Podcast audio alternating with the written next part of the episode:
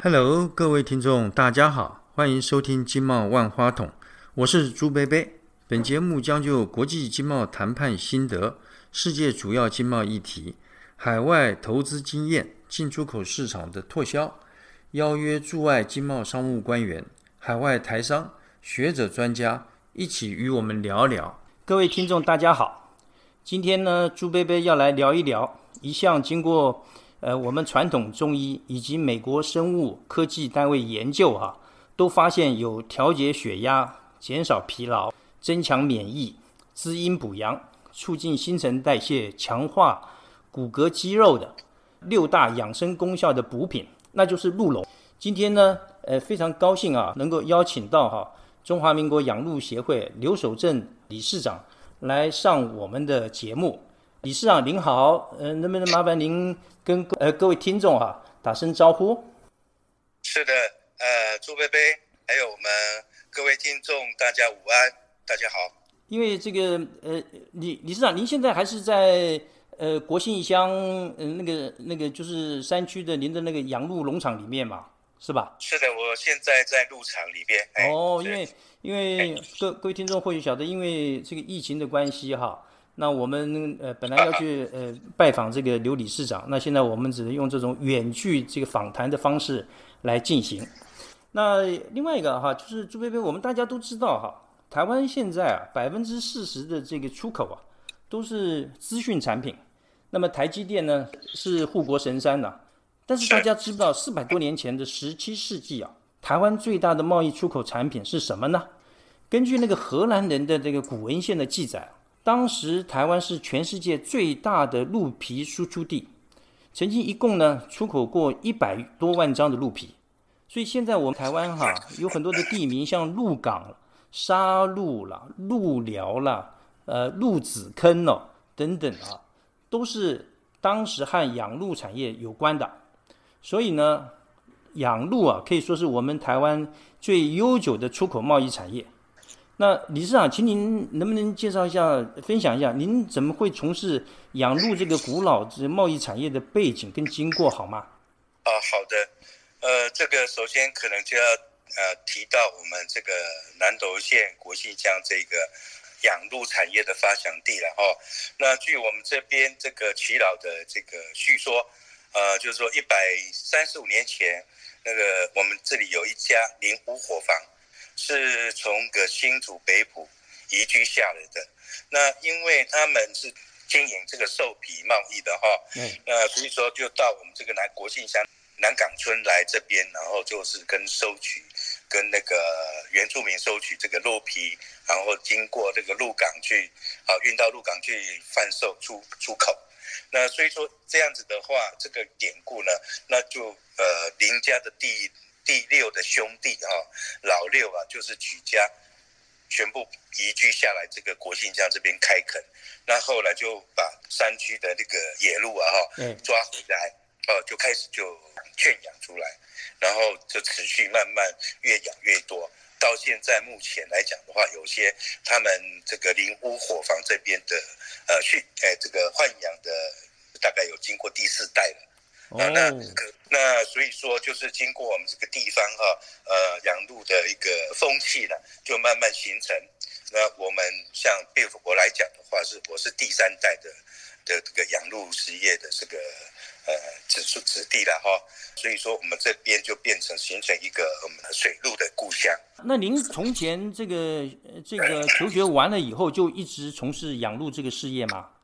呃，并不是这样子的，因为我还是有到外面去闯了一阵子了哈。那本我本科是本科系，我学的是室内设计。嗯。那所以说我在台中哈，就是这个做这个室内设计嘛哈。那后来就跟呃呃到大陆去，呃跟公司到一起到大陆去打拼。然后因为老爸哈就身体也不行嘛，然后健康出了问题，就没办法继续养鹿。那后来就是找我询问咨询，看有没有要不要回来。那当然就是第一优先是照顾老人家，第二个部分就是把这个养鹿事业，我觉得非常好的一个事业，继续把它呃承继下来这样子。所以说我就是十三年前回来的，哎对，是是是，所以您这个呃也是孝子了哈，这个照顾这个 照顾老老人家，同时间这个传承这个家族的这个传统的这个事业哈，这个也是这这个不容易了。另外哈，那朱伯晓得我们很多的听众对鹿茸的印象啊，就仅限于那个中药店里面那个陈列橱窗里面。那么很多人呢，呃，包括朱伯伯从前啊，对鹿茸跟鹿角的什么区别，哎，都不太清楚。呃，能不能请李市长您稍微介绍一下这个鹿的一些习性呢？比方说，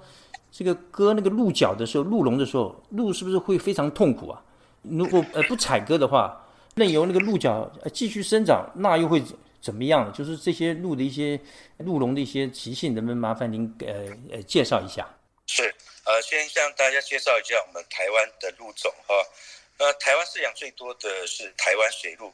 那约占百分之八十七，啊，还有其他的有梅花鹿跟红麋鹿。台湾水鹿是台湾的特有种、特有亚种的一个水鹿啊。那它采龙期是在每年的三月到六月。七月八月的话是梅花鹿的生长期，彩虹，那所以说哈，这个紧接着就是最后的是霓虹鹿，那霓虹鹿比较少，啊是九月跟十月份，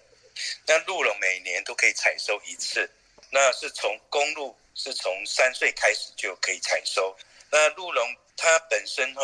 这个是呃采收的鹿茸哈，是因为刚刚那个朱北北有提到是不会。痛或怎么样哈？那因为我们以前是五花大绑，老实说比较没有那个经验，而且鹿都会受伤。那后来慢慢改进，二十年前嘛就慢慢改进，把这个鹿只赶到我们的我们所谓的保定架，就是一个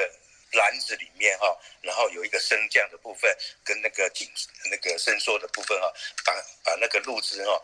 符合它的体型固定在那边，然后升降起来，不要让它四肢着地，这样它就不会有力量。因为它的路肢，它最有力量的部分就是整个脚嘛。那脚着地的话，当然我们人都没办法承受它的力量，所以说把它升升高以后悬空以后，就把它固定起来。那尽量用最保护那个路肢，还有那个最迅速的这个时间跟速度哈，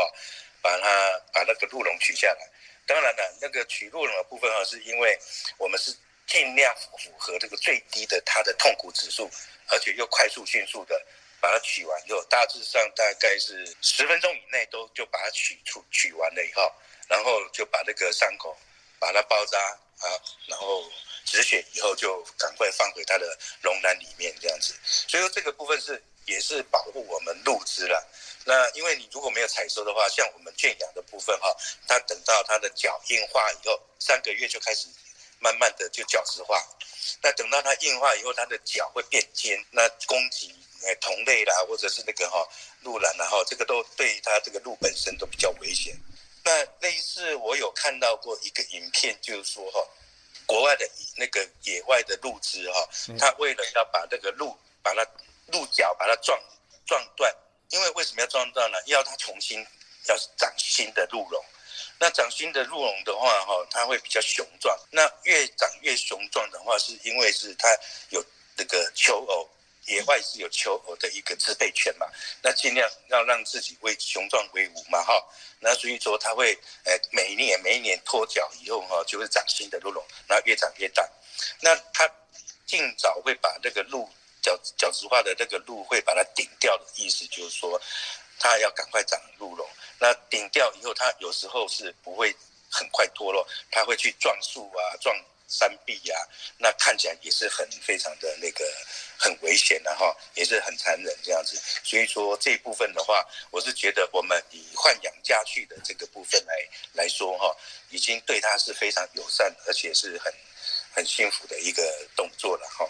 那所以说呃这一部分的话，我是在这边哈借我们朱贝贝的这个节目哈，这告知我们的听众，就是有时候不要被外面的一些。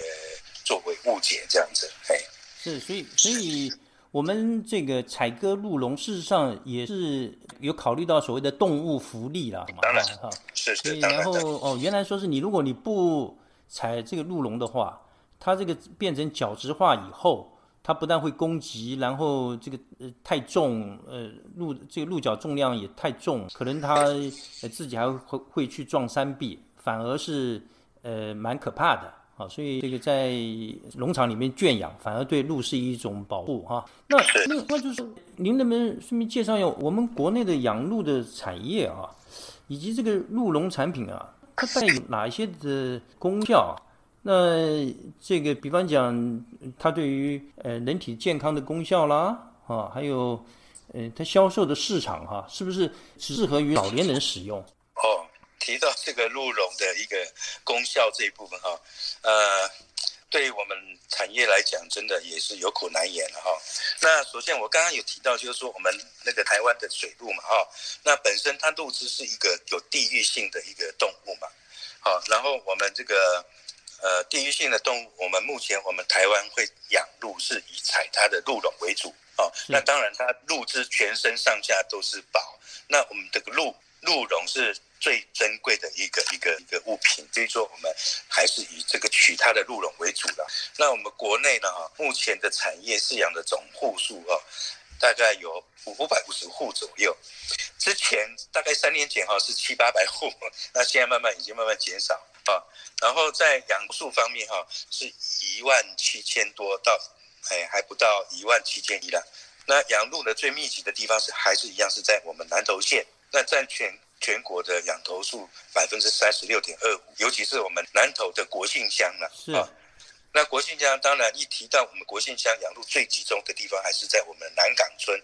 那就像我我我是住在南港嘛哈，那所以说我们南港的这个水陆原乡国姓乡，因为我们之前都有举办，每一年固定都会举办这个鹿神祭。那所以说我们我们这个鹿神祭哈，对这个全国来讲算有稍具这个知名度这样子。是，所以所以这个也是一个文文化活动嘛？对，也是一个产业的一个活动的哈。是是。那所以说哈，我们会有这个会有举办这个鹿神祭，就是因为我们这个养的那个鹿之头数啊，比我们的南港村的人口户数还要多，人口数还多。嘿，对呀，所以说这这个是也是一个一个主要的一个那个啦。嘿，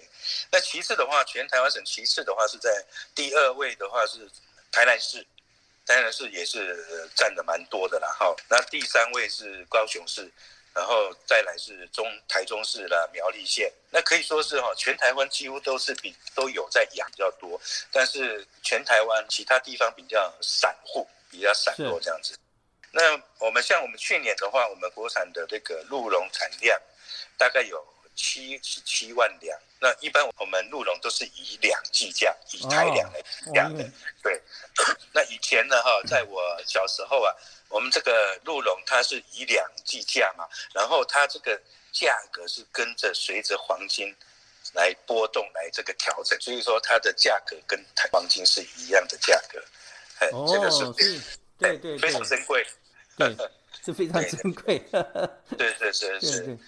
因为我们那个养殖这个户数比较少，越来越少了。因为老人居多嘛，那慢慢已经减少了哈，老人慢慢减少，那相对的呃，就有一些后代也不愿意接济嘛哈，那就是会收起来，那变成我们的户数减少。但实际上我们的这个鹿茸的产量是增加的，这个就代表说，那这个因为是什么？是每一头鹿的鹿茸，因为我们技术提升了。所以，因为我们这个产量增加，对，因为我们鹿农哈，对于这个我们我们台湾农民真的是非常厉害，呃，因为我们这个鹿农哈有持续在这个配种，啊，然后再改改良他们的品种，哦，让它这个淘汰，把这个比较瘦小的鹿茸把它淘汰掉，那这个也是多亏我们我们农委会啊，还有呃这些我们的学界哈学学术界的哈这些教授们哈来帮我们辅导。啊，才有这个成绩啦，哎，对，是，那，哎，那就是另外就是鹿茸是不是只适合老年人使用，就只只限于泡酒，是不是？呃，实际上这个泡酒这一方面哈，是一般我们传统下来的一个食用方式。我们传统食用方式除了泡酒以外，浸泡酒类以外，啊，还有磨成粉，啊，跟一些呃复方，就是跟一些中药粉啊一起复方一起服用。那这两种方式哈，当然实际上就比较麻烦了哈。那所以说，我们吃的销售的一个消费者哈，消费族群大概都是以银发族为居多。现在呢，就是我们经由我们的农委会、农委会的辅导跟医药工业技术发展中心的研发，哦，把我们开发了很多的这个多元的产品，有很多都是这个一拆以后马上就可以使用的鹿茸保健食品。那还有在实验室经过实地测验的哦，啊，具这个细胞修复啊，哈，这个能力的保养品，像这个精华液啊，啊，面霜、面膜等等。所以说，我们的鹿茸现在哈的产品呢，已经融入日常生活的里面哈，然后适合全家这个老少都可以食用。我们现在也开发出这种很平价的一些保养品，那所以说哈，我们的消费群组哈，可以慢慢这个经由老人哈，把慢慢扩展更青年的群群组，扩大它的范围。那这个在这边我借朱北北的这个节目哈，特别也感谢我们农委会哈，呃，帮我们这个产业哈，呃，来这个辅导。你知道，您刚刚讲了以后哈，我让我突然想起来，我有一次啊，在市面上哈。看到有种有种饮料一样，叫龙意饮，还叫鹿意？归鹿龙益饮，龙就是呃鹿茸的茸嘛哈，意是就是好处益处哈，饮就是那个饮，好像就是那个饮料的饮。对对对对，我好像记得我有看过，您这么一讲，就让我想起来哈，这个在市面上也有这个有关于鹿茸的产品哈，已经慢慢这个它有经过这种改良了哈。那不不只是光是呃，这个鹿茸给人的传统印象只是用来泡酒。那您刚刚还讲到说，这鹿茸的产品还有精华液啦、面霜了哈。所以所以现在它这个呃适合消费的族群哈，就比较扩大很多了嘛。那另外哈，我也发现说，市面上好像也有一些这个国外进口的这种鹿茸产品啊。这些国外进口的鹿茸跟我们国产的鹿茸有些什么样的呃不同啊？那它的这个两种产品的品质？比较起来，差异是在什么地方的？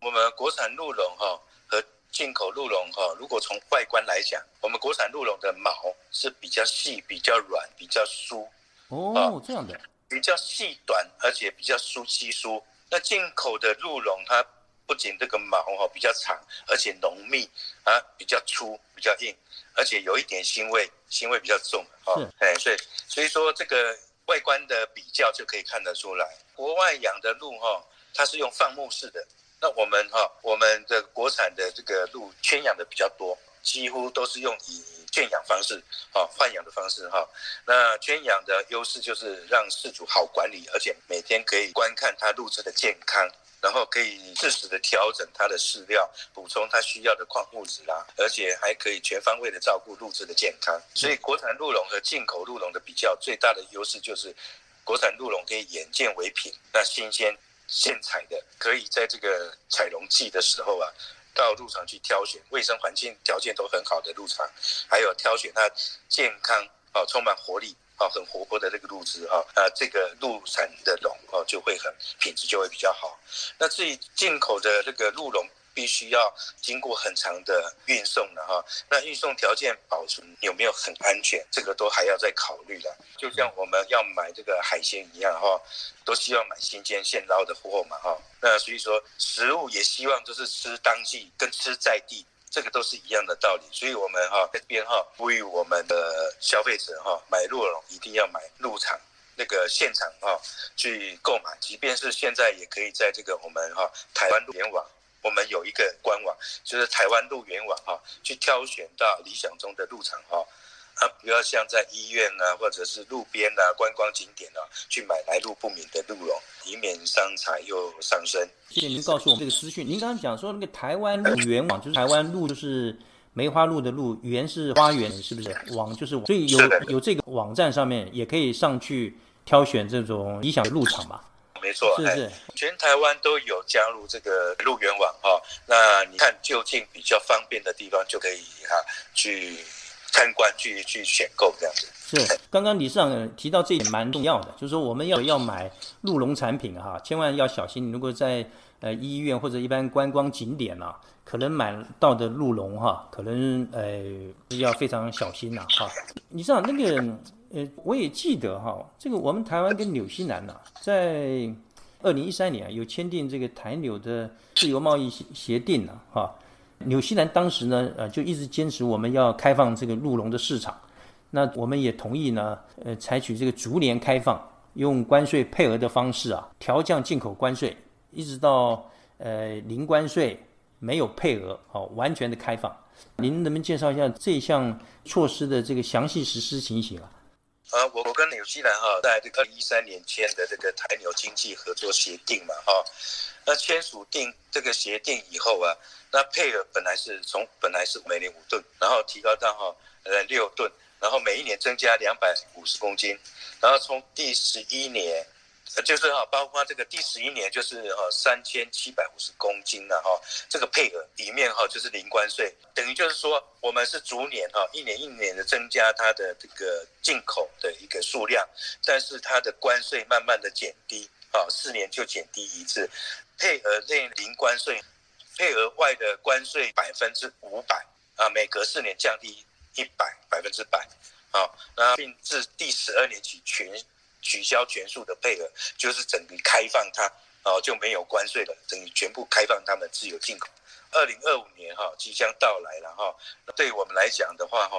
的确是有非常的冲击哈。那我们自从我们农合会哈，自从签订以后哈，就在这个。二零一三年、二零一四年就开始，就是把我们纳入这个辅导哈，呃，辅导一个产业了哈，那慢慢就各方面的一些呃，譬如说这个呃，降低我们的这饲养成本啦，还有这个研发我们的进口，我们国产的这个呃饲料啦，还有这个很多这方面的一些辅导哦，都对我们这个产业有非常的帮助。那最重要的一点就是要。把我们进口跟国产的鹿茸哈要区隔开，那我们大我刚刚有提到，就是国产鹿茸是以新生为主嘛，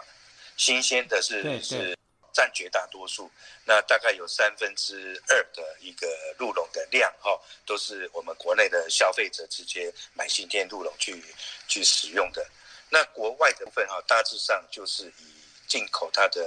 干鹿茸片啊，或者是湿鹿茸，直接冷冻过来的。那这一部分呢，大多数贩售在中药行里面。那这一部分的话，哈，就是有这一些的一个区别。那我们为了这个产业提出一些应应的对策然后，啊，诸如这个协助业者加强鹿的选种啦、选育啦、提升的技术啦，还有积极建构鹿茸产地标章认证跟加工的价值链。加强这个产季的电视广告及行销推广，好，那提升我们国产鹿茸消费形象与附加的价值这一部分呢，这个刚好就是我们从这个二零一六年开始，就是有这个附加一些很多的这个商品出来，研发一些呃，我刚刚提到的这个化妆品系列啦，还有到二零一九年这个多元产品，呃，随开即用的一些食品，这个呃生计品，感谢我们农委会哈。那目前最期望就是。说看能不能再继续支持我们进行广告跟行销这一部分，这样是是。那这个在这里啊，那朱贝贝也稍微这个科普一下，所谓的这个我们在贸易管理方面所谓的关税配额哈，它的意思就是说，比方讲像鹿茸产品来说哈，如果你国外的总进口量进口量是在六吨以下，那是零关税；你超过六吨，比方说你六吨零一公斤。那个多出来的那一公斤呢，就要被苛征百分之五百的关税。它是按照所谓的这个我们叫做关税，这个配额内零关税，或者配额内关税比较低，配额外呢多出来的那那个量哈，那个关税就非常高。用这种方式呢，让国内的这个产业哈，可以有一个机会慢慢调试，同时间呢，也让国外的产品啊有限量的、有限度的进口。好，这个在这里我先跟各位听众啊，先做一些补充。那好了，那现在我们您刚刚有讲到这个二零二五年啊，纽西兰的鹿茸呃进口哈，完全没有配额哈，也是零关税。那对于国内产业带来的冲击啊，是不言而喻了。那您能不能谈谈我们业者跟呃我们养鹿协会呢，大概要如何应应呢？要在哪些方面要加强呢？到底？有没有信心迎接挑战，还是说大家就慢慢就把这个产业收起来了？呃，我们也希望我们台湾像呃最古老的贸易产业可以永续发展嘛。针对这个二零二五年的来临哈，对产业肯定一定有冲击的嘛。呃，因为整体的饲养技术的提升跟我们特有的这个鹿种哈，呃，国产鹿茸跟进口鹿茸相对比是有的优势的，所以我们也非常有信心。只是我们哈现在担心的是国内鹿茸的消费市场逐渐的萎缩，就是这个以之前都是传统都是银发族嘛，那因为我们传统的食用鹿茸比较耗时不方便，同时呢，现在市售的保健食品还也是越来越多了，包装也比较时尚，吸引年轻族群的消费，所以银发族整体的消费已经视为。那同时，养鹿的产业是属于比较传统的产业，是属于劳力密集的产业。所幸呢，现在有一些养鹿人家的第二代跟第三代都会回流来入场哈，从事这个呃产业的一个趋势。所以我们也希望政府哈可以鼓励年轻人回乡啊，继续我们这个养鹿产业啊。毕竟用年轻的思维跟这个经营有历史的产业，那我想应该会擦出令人刮目相看的相看的这个火花。是是这个朱薇薇听到您刚刚讲的这个呃这一句哈，这个我蛮蛮喜欢，就是用年轻的思维经营有历史的产业。然后另外哈，就是像我们最近两年那个新冠疫情啊就爆发，那这个我们都遵守政府政策啦，都呃不太出门嘛。那如果是这个样子的话，对于我们。呃，鹿茸产业哈，养鹿的农民哈，呃，这个疫情对他们有什么样的影响？这个问题哈，是比我们这个二零二五年哈全面开放进口鹿茸更早提，更提早面对这一个解决的问题啦。我们国产鹿茸的优势就是新鲜鹿茸现采嘛哈，那建议大家到鹿园鹿场去挑选我们卫生干净的鹿场和健康的鹿汁，那眼见为凭。你看到的就是眼见为凭嘛？啊，现在哈疫情，大家又不敢出门，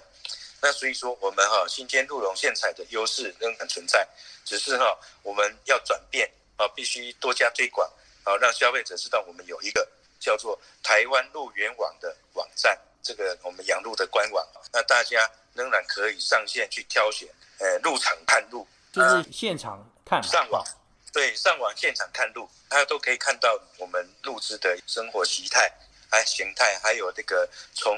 长绒到这个采绒这个过程的这个数据。那另外这个产业的实质转型也是很重要。那大家都知道，这个鹿茸是非常养生的食品，否则也不会流传到我们千年嘛，哈，两千多年嘛，哈。那受限法规，我们也没办法讲这个疗效，所以这个年轻人就对鹿茸的功能就非常陌生。如果要让年轻人了解这个产品很重要，同时它的它的方便使用性跟容易保存也是很重要。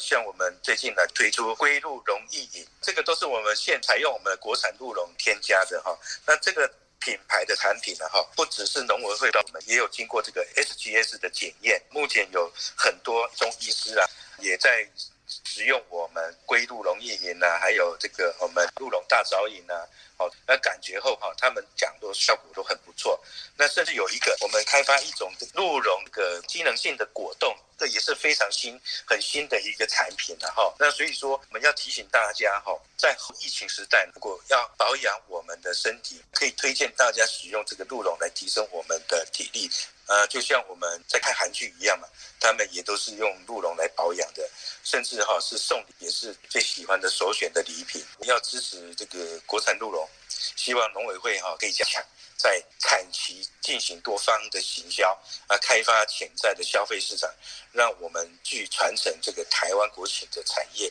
得以永续发展。是是，那谢谢您哈。那么，各位听众，朱贝贝要感谢我们。呃，中华民国养鹿协会呃刘守正理事长了，百忙之中呢，来与我们分享他养鹿的心得，也告诉了我们如何选购好的鹿茸产品，以及台湾鹿茸产业的发展现况啊。那我们获益良多了。新冠疫情期间呢，这个就像您刚刚讲的，增强自身的保护力呢，呃，抗疫更有利啊。那么我们台湾自产的鹿茸产品啊，新鲜优质，是提升我们自身体质啊。以及免疫力的补品，呃，现在呃，应该正是我们这个鹿茸的这个今年的采割季节嘛，非常值得我们听众哈，呃，踊跃的选购啊，自用送礼呢，两相宜啊，是不是？呃，我们看看啊，这个国内的鹿茸产业哈，是一项精致的农业，在台湾四百年的发展过程中呢，非常富有历史的见证意义了。虽然呢，现在呃养鹿产业面临这个国内外许多的挑战，但是呢，我想呢，在国内的业者啊，还有我们刘理事长领导下的养鹿协会啊，他们做出了呃巨大的努力了，提升啊品质，求新求变，用年轻的思维经营有历史的产业。那么他们的努力呢，值得大家呃高度肯定。呃，朱贝贝要给他们按个赞。那刚刚呢，我我们也很高兴啊，有听到市长说，农委会以及相关的学术科研机构啊，呃，为了帮助养鹿的农民呢，提供了许多呃辅导的措施，农民朋友呢都十分感谢。那我们也希望相关的农政单位能够继续加大力度了，支持我们台湾这项呃传承国情文化的精致农业呃永续发展。尤其呢是在呃疫情期间，更需要呃政府的照顾与鼓励了。最后呢，我再次感谢这个刘理事长，也祝李理事长平安健康，年年丰收啊！各位听众呢，平安健康，快乐进步。好，再见。是好，大家下课喽。